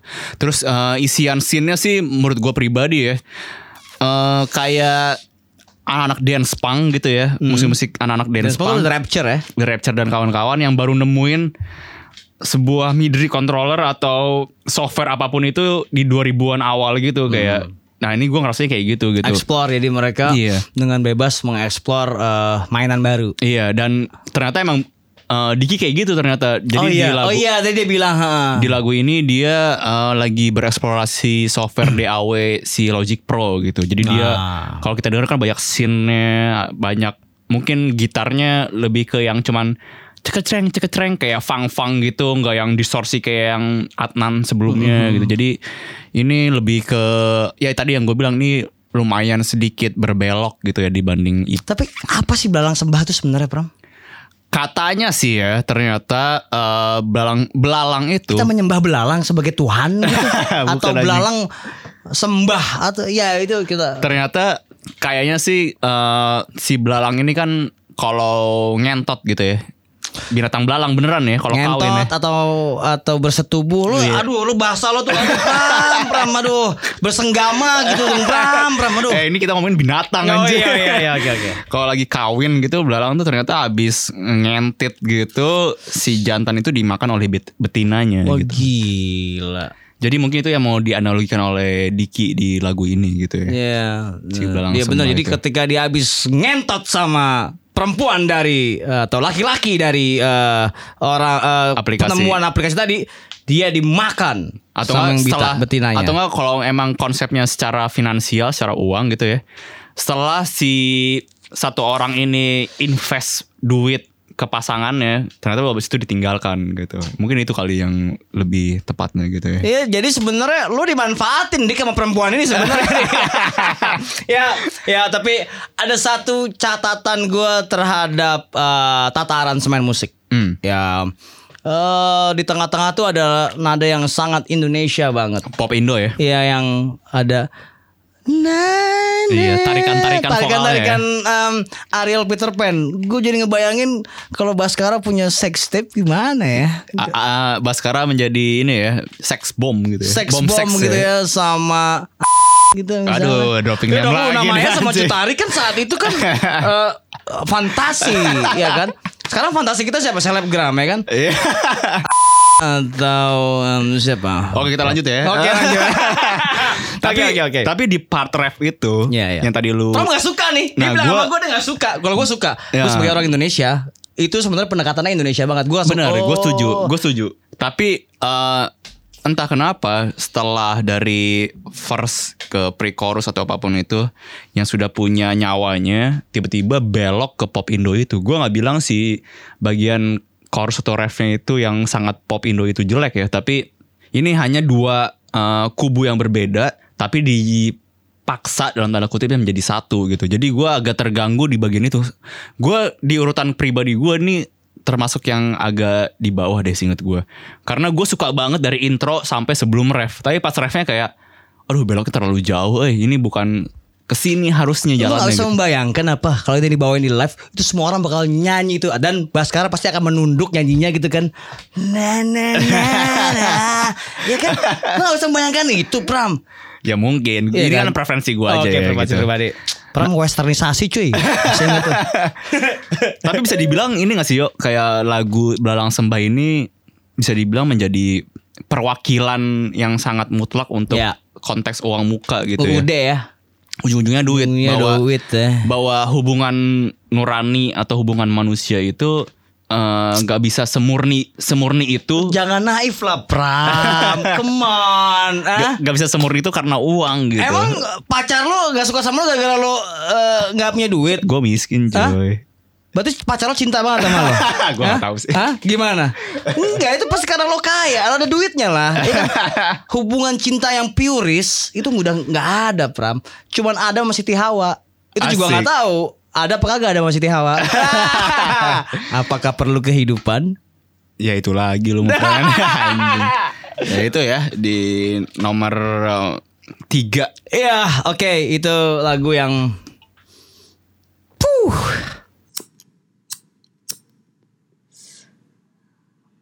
Nomor dua.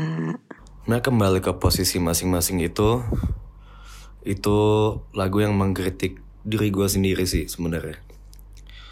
Itu berangkat dari keresahan gue, dimana gue pengen uh, tidur nyenyak dan gue gak pusing-pusing lagi mikirin apapun itu di hidup gue. uh, Dan menurut gue orang yang udah bisa kayak gitu adalah orang yang udah punya aktualisasi diri. Dan aktualisasi diri itu sendiri kan adalah tingkatan terakhir dari Uh, segala kebutuhan manusia di dunia lah gitu. Kayak orang tuh udah mencapai potensi dan menjadi dirinya dia sendiri tuh ya di aktualisasi diri itu. Dia udah gak mikirin kebutuhan kebutuhan pokok dia dan segala macamnya gitu ya. Itu utopia gue lah. Nah tapi uh, tanpa gue sadari sebenarnya dari dulu gue hidup ya gue hidup berkecukupan. Gue bisa mengenyam pendidikan yang enak lah dari uh, dulu T K sampai bisa kuliah dan sekarang ya gue masih ada mata pencaharian gitu. Sementara kalau misalnya kita lihat lebih luas lagi, kayak sekarang nih lagi pandemi, banyak yang di layoff, uh, banyak yang bisnisnya bangkrut gitu. Terus ya yang apa yang tadi sehat-sehat terus sekarang sakit karena corona segala macam gitu-gitu ya. Ya itu kan nggak kejadian nggak kejadian di gue ya. Sebenarnya nggak apa-apa gue mimpi atau punya utopia kayak gitu, tapi ya kenapa nggak semest apa ya ya udah semestinya gue bersyukur juga loh. Kayak uh, masih banyak kawan-kawan kita di sana tuh yang kurang mampu kayak gitu, lagi hidup kesusahan. Sementara fokus gue gue fokus di kepusingan-kepusingan gue, sementara gue udah punya privilege seperti ini. Itu yang kadang membuat orang-orang kayak gue tuh kayak uh, kita jadi lupa untuk saling ngebantu yang lebih butuh gitu. Kayak ya dengan privilege yang udah kita punya gini ya harusnya ya itu tadi kita kembali ke posisi masing-masing sesuai kompetensi kita. Ya kita bantulah mereka-mereka yang sedang kesusahan gitu dengan kemampuan kita. Sebenarnya lebih ke situ sih. Kembali ke posisi masing-masing. Ya, oh, itu ciptaan Bodat. Menurut tadi gua, ada Pram, komentar Bodat tadi ya. Ya. E, dua orang yang paling rock di Fizz itu adalah Bodat dan um, Atnan kayaknya ya. Kalau kita lihat dari karya yang diciptakan di Uang Muka ya, ya. menurut gue ya dari dari, dari kalau kita simpulkan gitu ya. Dan hmm. ya, ini menurut gue lagu paling keras uh, dari uh, E P Uang Muka ini. Um, tahu? Uh, Pram bilangnya kayak bring me to the horizon gitu, Pram. Ya ini gue ngerasanya kayak mungkin kalau ditarik agak lebih mundurnya kayak era hip metal dua ribuan awal, terus uh, B M T H fase dua, bukan yang metalcore atau deathcore gitu. Terus mungkin kalau lokalnya kayak ya balik lagi ke ujung-ujungnya ke Bang Andi nih. Restu Triandi namanya. Itu namanya Restu Triandi cuy, Bang Restu ini. Kang ya. Andi nih ya. Ya ya ya. Ya, ya. Mirip-mirip gitulah. Dan mungkin ada sisi industrialnya juga yuk. Gitu. Ya ya ya. Itu tadi kenapa ini kenapa tadi gue di awal menyebutkan ada Rob Zombie, ada Marilyn Manson, Koil. Ya gitu. Ya itu lagu ini nih gue bisa menyimpulkan itu ya hmm. uh, bahwa ya mencampurkan uh, elektronik, baru dapat alat baru. Dengan uh, kesejatian rock dari Bodat sendiri gitu ya. Hmm. Uh, ya itu di sini tercipta dan, dan Baskara baru kali ini kayaknya ya Baskara teriak-teriak ya kayaknya ya. Uh, mungkin sebelumnya udah tapi di sini energinya kerasa sih. Ya gitu, ya, gitu. Jadi um, Baskara punya uh, satu karakter baru ya. Hmm. Mungkin deh. Yeah. Seinget gue di beberapa orang maafkan tuh nggak ada teriak-teriak. Dia yang datar gitu nyanyi kan, datar tapi uh, terjahit mengayun, terus gitu. mengayun, mengayun ya, yeah. Bener kata tepat mengayun. Terus di multiverse, aduh kebanyakan bintang tamu di situ cuy. Jadi hilang aja udah. Eh hey, by the way ngomongin tadi kita tadi gue sempat singgung si industrial ini. Mungkin menjadi sedikit banget pencerahan ya. Bagaimana scene industrial di Indonesia nih miskin banget. Ini, ini, ini lucu sih Pram. Gue kemarin baru uh, menemukan ada satu tongkrongan, hmm. ya, namanya gerigi. Apa tuh gerigi? Gerakan Industrial God Indonesia. Aduh. Gila, gila men. Sebenarnya gerigi itu sangat industrial banget ya nama banget, gerigi. gerigi. Cuman ketika dipanjangin emang Indonesia tuh jagoan banget ya masalah-masalah singkatan akronim-akronim ginian tuh.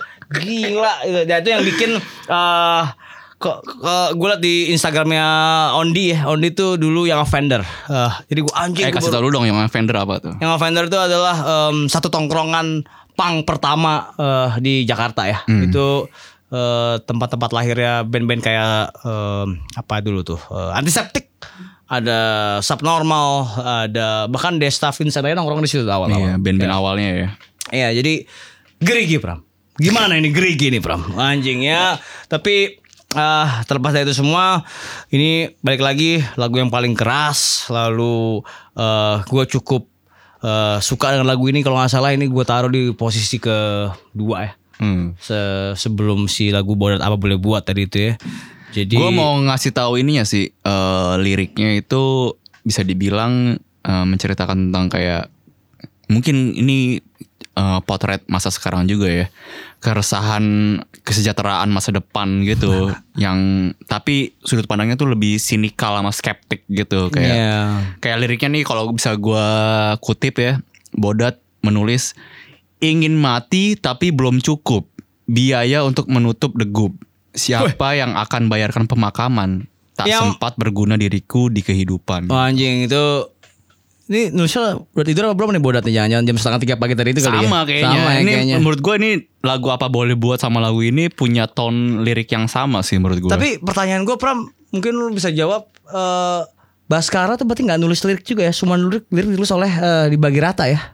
Sebenarnya awal liriknya ditulis oleh masing-masing personil, uh, tapi Bas- Baskara tetap co-writer dia oh, okay. Yang kayak ngasih masukan kata-kata per kata, mana yang cringe, mana yang bukan, mana yang cocok untuk dinyanyikan kayak gitu-gitu sih setahu gue. Ya ya ya ya, ini lagi-lagi berpikir tentang uh, overthink ya. Iya benar. Mungkin generasi overthink. Mungkin si Bodat merasa kita bahwa semua ya. hmm. Fizz udah sukses itu tapi dia kayak anjir, gue kok kayak masih gini-gini aja gitu, kayak naik motor speedometernya masih belum nyala gitu ya. Kayak itu mungkin pikiran Bodat, tapi lewat lagu ini dia kayak mau ngasih pernyataan kali ya kalau oh ternyata gue tuh ada privilege yang oke, okay. Gue less empati sama orang-orang yang punya perjuangan lebih keras dibanding gue gitu-gitu kayaknya. Kembali ke posisi masing-masing. Betul. Oke. Okay. Um, menurut lo anjing ini analogi, cocoklogi dan Anabel, sok pengamat musik. Iya. Menurut lo posisi Fizz di industri kontol musik Indonesia ini ada di mana, Pram? Mungkin uh, ketika beberapa orang memaafkan itu meledak gitu ya, itu memberikan Fizz sebuah tahta kali ya, bisa dibilang. Weh. Bahwa ya inilah band yang bisa kalian dengarkan sekarang atau yang bisa kalian ikuti sekarang gitu. Tapi sayangnya ketika uh, beberapa single yang tadi sempat kita sebut di awal itu, mereka tidak tidak punya daya ledak yang sama gitu. Plus si Bas uh, sempat uh, berbelok ke project uh, Hindia di rilis tahun lalu albumnya. Jadi hmm. gue merasa kayak anjing, Fizz selesai nih, Hindia lebih take over. Uh, ya, atensi waktu, gitu ya, atensinya atensi, segala waktu, macam. Ya. Ternyata uh, lewat E P Uang Muka ini Anabel gue itu salah gitu. Uh, Fizz itu yang beranggotakan lima orang ini masih punya nafas, masih punya energi gitu ya. Terbukti dari si Uang Muka ini gitu, kayak Uh, setahu gue perubahannya juga terjadi gitu. Kayak di awal-awal tadi sempat gue bilang Fizz itu kan selalu ngebahas tentang uh, sosial politik gitu ya. hmm. Dia mencoba untuk me, apa ya, menggait relevansi lewat uh, isu-isu sosial politik. Kalau sekarang ini di Uang Muka mereka lebih ke uh, cerita masing-masing personil gitu. Mereka dibebaskan segala apapun gitu. Dan itu menurut gue perubahan yang sangat menarik untuk uh, ya untuk internal mereka ya. Betul gitu ya. Itu progres yang menarik sih menurut gue. Karena posisi Fizz tadi, kalau ngomongin posisi Fizz udah segede gitu, mungkin banyak penggemarnya yang mengharapkan formula yang sama gitu ya. Tapi lewat E P ini dia patahkan gitu, gue tuh gak selalu kayak gini, gue tuh mau berkembang dengan cara kayak gini. Maksud gue proses pembelajaran internal itu yang menurut gue menjadi E P ini uh, oke okay lah untuk untuk dibedah gitu ya. Hmm. Bukan masalah outputnya aja gitu sih. Jadi ini menarik sih menurut gue si perkembangan Fizz lewat uh, lagu-lagu di E P Uang Muka ini. Khususnya di lagu si Bodat ini ya yang sangat... Jadi apakah Fizz adalah band rock terbesar di Indonesia? Posisi honorable mention. Masuk sebelum nomor satu nih ya. Sebelum nomor satu kita ya. Kita masuk honorable mention uh, dulu. Kita... Uh, memutuskan untuk menaruh dua uh, pengaruh uh, musikal yang sangat kental dari uh, E P ini ya. Iya. Yeah. Uh, Lu milih apa nih, Yo? Gua itu tadi.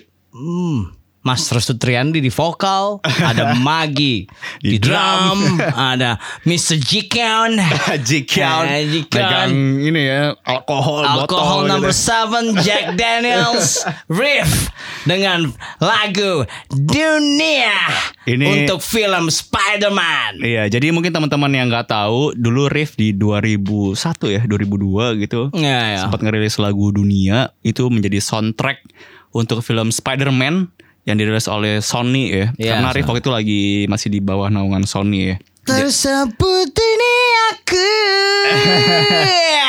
Ya, jadi ini lumayan mengingatkan. Jadi E P Uang Muka ini lumayan mengingatkan kita kepada riff lagu Dunia ini ya. Yeah. Soundtrack soundtrack. Dari soundnya, sound gitar, bagaimana. Um, Bagan lagu, lalu gitarnya, lalu gitar tuh maksudnya ini ya, kuncinya, yeah. riffnya, yeah. riffnya, lalu uh, apa namanya, atmosfernya, terus lalu dimanfaatkan oleh film juga, film juga, lalu uh, cadel-cadelnya Baskara gitu. Yeah. Jadi, gue jadi penasaran, jangan-jangan nanti kalau mereka manggung pakai pakai new rock gak? Asik, terus pakai stocking gitu ya. Stocking new rock gitu, terus pakai eyeliner gitu enggak? Uh, mudah-mudahan sih enggak ya, kayak enggak cocok sih anak-anak. Yang ya ini ini ini uh, riff karena mampu uh, merepresentasikan uh, musik rock mainstream dua ribuan. Betul. Jadi ya, teman-teman bisa dengar lagunya ya di Spotify ya, dan lain-lain. By the way, ini menarik ya ketika uh, musik menjadi alat promo untuk film gitu ya. Iya. Benar, bukan lagi sebagai uh, karya di dalamnya, scoring, yeah. uh, tapi film itu udah uh, satu kesatuan dengan uh, musik gitu ya. Uh, contohnya ini sih sebenarnya, atau ada lagi dulu apa ya? Uh, Janji Joni. Iya yeah, kan? Dulu kan ya. Ada kan? Uh, uh, terus um, ya yeah. Ini secara musikal pokoknya gue langsung pram. Pram ini udah riff nih. Hmm. Udah itu udah mirip nih. Oke, okay, kalau gue waktu itu milih uh, The Fly nih. The Fly? Bejah. Bejah nih. Jadi The Fly itu pernah ngerilis lagu di dua ribuan awal. Uh, berkolaborasi bersama Mas Kang Atang Kail ya. Kail. Otong Koil. Iya, iya, ini ini ini lagu lagu dua ribu dua ya, dua ribu dua Ini Koil baru keluar. Terus uh, Megaloblast dia dia tampil begitu um, vulgar dengan membawa uh, anjing-anjing berbentuk manusia hmm. dan berpakaian um, sadomasokis dominatrix gitu. Yeah. Terus enggak um, lama setelah itu uh, disewa Bang dengan Jani. Orang-orang berbaju hitam juga. Iya. The Fly. Berkacamata hitam. Berkacamata hitam. Ya, by the way judul lagunya palsu, palsu ya. Ya ya, ini ya enggak tahu. Pram merasa uh, gue juga merasa sih, uh, tapi Pram lebih punya uh, opini bahwa vokalnya Bass mirip banget sama Bejah. Ya, lebih Pram. Ke ini sih, gue lebih selain Bejah. Tadi kan kita sempat bilang bahwa ketika intronya gahar terus masuk vokalnya melembek. Itu di lagu ini juga seperti itu gitu. Terus pas Otong Koil bernyanyi di lagu ini dengan cara dia berteriak, menurut gue lebih kurang mirip sama Baskara di lagu-lagu uh, Uang Muka ini, bagaimana dia berteriak gitu. Jadi itulah kenapa gue masih masih melihat ada sedikit benang merah di antara lagu palsu dari The Fly featuring Otong Koil ini dengan uh, lagu-lagu Uang Muka di dalam eh di, lagu-lagu Uang Muka gitu. Anak-anak ini umur berapa ya pas lagu ini keluar ya? Mungkin sepuluh tahun kali ya. Sepuluh tahun ya. Jadi mereka uh, kalaupun uh, mereka terinspirasi, uh, terilhami hmm. dengan lagu ini, berarti mereka baru bisa mendapatkan uh, rasa itu tuh ya setelah tahun dua ribu. Mungkin ya, bisa jadi baru-baru ini mereka ngulik gitu yeah, ya bener. Tapi ya ketika lagu ini keluar, Uh, Baskara, Dicky, Atnan, Awan, dan uh, Bodat itu umurnya ya ya sepuluh sebelas tahun ya. Mungkin ya sekitar situ ya. Jadi ya gue ngeliatnya sih ada benang merahnya lah. Walaupun memang tidak benar-benar uh, mengadaptasi gitu ya. Gak benar-benar ngejiplak gitu ya. Lo tau gak Bejah sekarang udah hijrah cuy. Kita kemarin sempat uh, gue sama Pram sempat riset gue, Bejah apa kabar tuh anak ya. Terakhir kali kan uh, ketahuan sabu. Terus yeah. habis itu uh, punya uh, foto uh, vulgar sama Sukmayu. Terus akhirnya kita lihat iya, rehab. Kan, nah, rehab. Terus pas kita lihat lagi sekarang, gila, hijrah cuy. Ternyata matanya gak jereng cuy. Jadi selama ini kita selalu ngeliat Bejah pakai kacamata hitam gedenya itu. Setelah hijrah kita bisa lihat matanya sebenarnya. Dan ada uh, tanda hitam banyak sujud di uh, jidatnya, jidatnya ya. Dan Bejah hijrah. Alhamdulillah, Alhamdulillah. Puji Tuhan. Jadi sekarang udah bukan kacamata hitam lagi ya, jidat hitam nih sekarang nih. Oke okay, Pram. Jadi um, mudah-mudahan eh, uh, bukan mudah-mudahan ya, gue yakin ini bener sih. Ada uh, benang merahnya lah ya. Iya, gue yakin bener nih. Sorry nih kalau kita Anabel ya. Ya biasalah, namanya juga wartawan. Masuk nomor satu yuk. Yes. Nomor satu. Jadi uh, ide dasarnya Dapur Keluarga itu sebenarnya awalnya muncul pas Uh, obrolan biasa sih, obrolan santai antara anak-anak Fizz di awal-awal pandemi ini. Waktu itu kan kayak kita semua lihat harga masker gitu sekotak dari yang mungkin harusnya cuma berapa, dua puluh ribu, tiga puluh ribu bisa jadi dua ratus lima puluh ribu. Terus sampai sekarang juga kita ngelihat belum ada semacam inisiatif yang serius juga gitu dari pihak berwajib buat bikin P C R test itu jadi se apa namanya terjangkau mungkin lah, kurang lebih untuk untuk kebanyakan orang.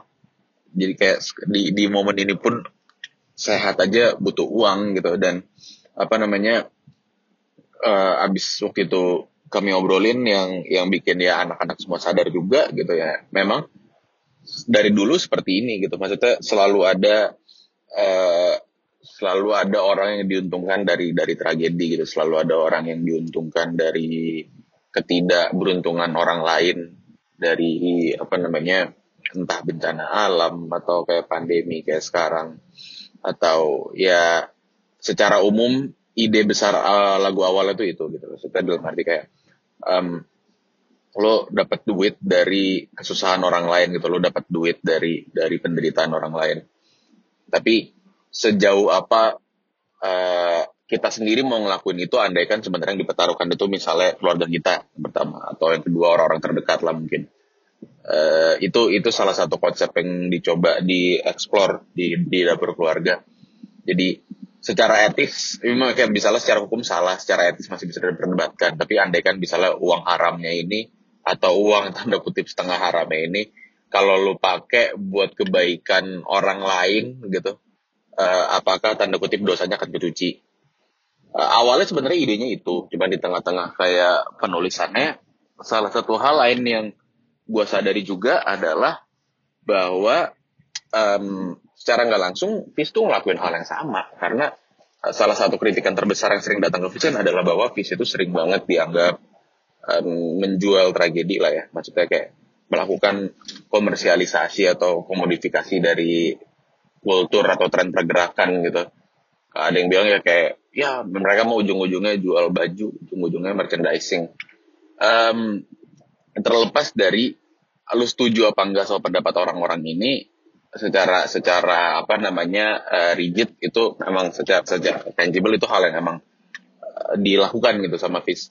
Dan pas gue pikir-pikir juga uh, Fizz kan meledaknya di mini album Beberapa Orang Memaafkan ya, itu yang ada peradaban, ada berita kehilangannya gitu. Itu di di momen itu lagu-lagu itu nggak mungkin lahir yang pertama kalau misalnya Uh, Surabaya gerejanya nggak dibom gitu, uh, atau yang kedua kayak Berita Kehilangan juga nggak mungkin ada kalau teman gue almarhum nggak nggak nggak nggak meninggal gitu. Jadi yang kayak secara nggak langsung juga gue jadi tanda kutip mendapatkan keuntungan secara finansial karena tragedi orang lain. Dan ya itu kurang lebih intinya dapur keluarga gitu, maksudnya uangnya lu pakai buat kebaikan mungkin pada akhirnya, tapi lu dapat uangnya dari mana itu diperdebatkan. Dan kayak ya orang yang dikritik di lagu ini ya gue sendiri sih sebenarnya. Masuk di nomor satu. Satu. Tadi ada uh, sedikit cerita dari Baskara tentang lagu Dapur Keluarga. Ini ciptaan dari Bas ya. Yeah. Ini single kedua dari E P Uang Muka, yang sebenarnya ceritanya tentang, kalau yang gue tangkep ya, bagaimana yang men- seseorang yang mencari nafkah itu dengan cara apapun agar dapur keluarganya ngebul gitu ya. Itu menghalalkan segala cara gitu. Kurang lebih kayak gitu. Ah. Jadi uh, apapun seseorang yang mencari nafkah gitu ya, in a way malah uh, merugikan pihak lain gitu. Kayak misalkan kalau yang Baskara sempat bilang tadi di voice note-nya, dia bilang kayak masker dijual dua ratus lima puluh ribu per box gitu. Mungkin keluarga yang menjual masker itu sedang miskin-miskinnya nah, gitu itu ya. Walaupun bisa makan di sini cacing semua tuh pasti. Atau mungkin kalau dia merefleksikan diri sendiri ke, nah ini bagus nih, gue suka deh. Ini Baskara ini gue suka deh. Dia otokritik ya. Iya, otokritik ke tubuh Fizz gitu ya. Selama ini Fizz khususnya di E P Beberapa Orang Memaafkan itu kan menceritakan tentang tragedi ya. Dia merasa bahwa lagu-lagunya menjual tragedi. Iya, jadi kayak yang bom Surabaya lah, atau ada temennya tadi yang meninggal lah, apapun itu. Uh, ternyata lagu itu meledak, dibuat merchandise, dia mendapat keuntungan ekor secara ekonomi gitu. Jadi ini menurut gue itulah kenapa lirik ini menjadi menarik, karena selain ini otokritik, yeah, juga meng-capture Uh, situasi sekarang gitu. Tapi ya, Tapi gue eh, Gue menggarisbawahi menjual tragedi dalam membuat seni gitu ya. hmm. uh, Menurut gue janganlah uh, uh, menganggap kalau kita menjual tragedi gitu ya. Maksudnya hmm. mungkin untuk uh, menangkap uh, gini, ketika lo merasa sebuah kejadian, entah uh, temen lo meninggal, atau ada sebuah kejadian bom, ada lo baca pemerkosaan di uh, media massa segala macem, kalau itu hal membuat uh, diri kita terenyuh gitu ya, langsung merasa respon gitu ya, ah, itu ya ya sudah, jadikan lagu. Dan ketika lagu itu hits dan lo kaya dari tragedi, menurut gue itu adalah harga yang harus dibayar dari uh, lo punya kepekaan yang tinggi gitu kan. Hmm, itu kan, ya itu responsif. Iya gitu. Uh, seniman bisa dibilang. Iya, ya. Jadi kalau tidak menjual tragedi, lo menjual senang-senang, Ya, toksik juga menurut gue gitu. Maksud gue, uh, terkecuali lu Motley Crue gitu. Asik, ya kan, kecuali iya. lo Ozzy Osbourne gitu iya. kan, kecuali lo uh, band glam rock yang iya. menjual tentang lagu paha-paha perempuan dan kemaluan, naik motor-motor iya. besar gitu kan, tergantung juga gitu. Kalau misalnya lo, ya maksudnya Baskara uh, ba- sering banget uh, mem- membicarakan atau mengkampanye tentang Uh, mental health gitu kan hmm, ya di Hindia khususnya di ya? Hindia khususnya gitu kan. Lalu ketika lo merasa tragedi adalah sumber inspirasi lo, Shakespeare itu tragedi sumber inspirasinya gitu kan hmm. ya. Jadi uh, dan para penulis juga itu sumber inspirasinya tragedi. Bob Dylan tragedi gitu kan. Jadi uh, oke okay, otokritik bagus ya, tapi uh, uh, gue sih uh, mungkin katanya katanya bukan menjual atau memanfaatkan gitu ya. Tapi uh, lo punya sifat kepekaan, respons sensitif gitu ya, ya itu. Jadi ya menurut gue gak ada masalah juga. Jual terus tragedinya, Bas.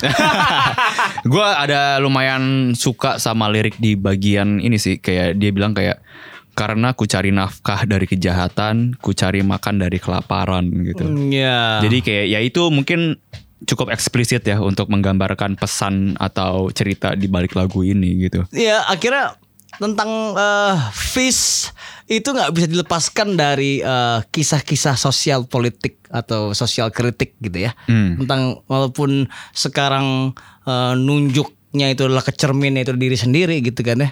Tapi uh, ternyata uh, seseorang di balik, di depan cermin itu atau di dalam cermin itu adalah uh, ternyata dia seperti gini lah. Your body is amusement park gitu ya, ya kan? Jadi uh, badan lo itu uh, merespons uh, uh, sekeliling. Jadi ya ini udah udah panggilannya mungkin uh, mereka sebagai mereka ini anak-anak sosial politik F I S I P ya. U I yeah, kan ya. U I. Jadi uh, secara naluriah juga udah keluar gitu ya gitu. Hmm. Tadi jadi ketika uh, mereka membuat lagu lagi mungkin kayak membangun dan menghancurkan. Lalu ada tarian penghancur raya gitu kan. Lalu tadi ada apa lagi? Luar jaringan uh, di padang uh, lumpuh. Padang lumpuh. Itu berkutat soal sosial uh, kritik gitu dan hmm. dan kita enggak pernah uh, tidak membutuhkan para seniman yang peka terhadap sosial kritik gitu kan. Iya, betul. Walaupun lo mengkritik tentang sedangkal sosial media gitu ya hmm. atau lo juga nggak tahu-tahu banget politik gitu ya, tapi kan uh, ya itu memperlihatkan gejala gitu ya, gejala keresahan yeah. ya. Ya bebas lah dia mau mengkritik apapun gitu yang membuat dia resah gitu ya. Salah satunya kan di lagu Dapur Keluarga ini yang bisa dibilang mengkritik diri sendiri, juga mungkin mengkritik orang lain yang melakukan hal yang sama gitu ya yeah, by the okay. way si Dapur Keluarga ini musiknya gue lumayan suka karena uh, komposisi atau patternnya itu dibanding enam lagu yang lain gak biasa sih. Jadi kayak uh, dimulai dari intro, terus verse, pre-chorus, habis itu chorus. Tapi setelah chorus pertama itu dia seakan-akan selalu mengulang chorusnya terus, nggak ada lagi tuh verse pre-chorus berikutnya. Jadi kayak iya betul sih. Jadi yeah, kayak yeah, majunya yeah, yeah. nggak nggak konvensional gitu. Yeah, mungkin yeah, kalau yeah. secara referensi lebih kayak Def Leppard gitu kali ya. Iya, yeah, gue sih langsung keluar kata Def Leppard karena mengingatkan gue pada album uh, Hysteria. Uh, hmm. Jadi itu ada lagu yang ceret, ceret, ceret. Nah itu gitarnya riff, riff, gitar delapan puluhan ya. delapan puluhan uh, dengan telah, dengan apa ya, dengan sound yang kering, sound gitar yang kering. Lalu uh, ya itu apa yang biasa kita dengar dari band-band uh, hard rock lah ya. Ya hmm. dan gue bisa bilang ini album hard rock sih. Yeah. Kita nggak nggak bisa bilang juga ini bukan album rock atau Uh, ini album yang pop rock gitu, pop rock gitu atau enggak, ini album rock gitu mm-hmm. ya. Uh, walaupun Dapur Keluarga juga uh, punya uh, apa ya, synth-nya juga nggak salah, salah ada ada dikit-dikit ya, ada dikit sih kayaknya ya. Ya itu kan instrumen Baskara ya. Dan di sini Baskara kayaknya bernyanyi dengan urat leher yang keluar ya. Ya gak sih? Gue ya, ya, lumayan suka sih uh, ya, ya. pendekatan nyanyi Baskara di sini. Ya, ya, ya. Energinya kerasa gitu ya. Dia benar-benar ngotot gitu ya dari dari riff ke ref gitu ya. Hmm. Kerasa gitu energinya, terus dipaksa sama dia sampai ya tadi uratnya udah sampai putus kali di lehernya uh, gitu. Iya, kalau udah putus uh, gue punya lemnya kok. Apa tuh? Uh, lem datang aja ke gue. Gue kasih. Nah, ya gak? By the way, si Dapur Keluarga ini single kedua dari Uang Muka ya. Oh iya. Dan ya, benar. Kalian bisa tonton uh, video musiknya uh, di channelnya Fizz kayaknya deh. Dan itu digarap oleh ada footage-footage gitu ya. Iya, iya. Dibuat oleh Rifki Fadlur Rahman. Hmm. Dan visualnya oleh Parksial gitu. Jadi dia menggabungkan. Dan ini ya menariknya nih, tadi intro lagu pertama yang ada J J di, ya, vi, ya. di, di video klipnya diselipin di terakhir ya? Iya, spoken wordnya ya. Di lagu ini, di video nah, klipnya gitu. Kayak J J cocok kayak gitu doang deh, gak usah panjang-panjang deh. Jadi ini ya, jadi pemanis lagu pemanis aja. Pemanis gitu. Kalau dia dikasih ruang sendiri untuk spoken words ya, jadinya kayak lagu uh, apa tadi kata pengantar ya. Ya lagu ini jadi nomor satu, gue rasa uh, cukup uh, pantas karena gue sendiri uh, di klasemen pribadi gue itu kalau nggak salah tiga besar ini. Hmm, tiga nomor besar. Satu ini emang gue. Nomor satu ya. Kalau pribadi gue nomor gua satu. Gue ini tiga besar, jadi Dapur Keluarga secara uh, uh, apa namanya diksi juga uh, cocok sebagai judul, hmm. menyenangkan hmm. gitu ya, dengarnya gampang gitu. Ya oke okay lah lagu ini. Oke okay, ya. Jadi uh, itulah tujuh besar dari urutan yang kita buat untuk uh, lagu-lagu Uang Muka ya. Jadi di nomor, kalau gue recap dikit ya, di nomor ya. tujuh ada Cicilan dua belas Bulan Iklan. Ya. Di nomor enam ada Kata Pengantar dari Jason Ranti. Yes. Di nomor lima ada Komodifikasi. Di nomor empat ada Apa Boleh Buat. Apa Boleh Buat. Di nomor tiga ada Belang Sembah. Belang Sembah. Di nomor dua ada Kembali ke Posisi Masing-Masing. Masing-masing ya. Ya, di, honor, di Honorable Mention. Honorable Mention dulu. Ada Riff dengan Dunia, Dunia dan The Fly featuring Otong Koil dengan Palsu. Palsu. Dan di nomor satu ada, ada Dapur, Dapur Keluarga. Keluarga. Jadi menurut lo Pram, apakah E P Uang Muka dari Fizz ini perlu kita dengarkan? Menurut gue, menurut lo gimana yuk? Mm.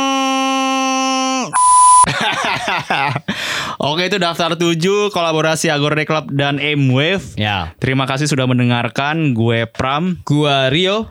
Kita ketemu lagi di daftar tujuh berikutnya. Capcus. Sampai jumpa. Daftar tujuh.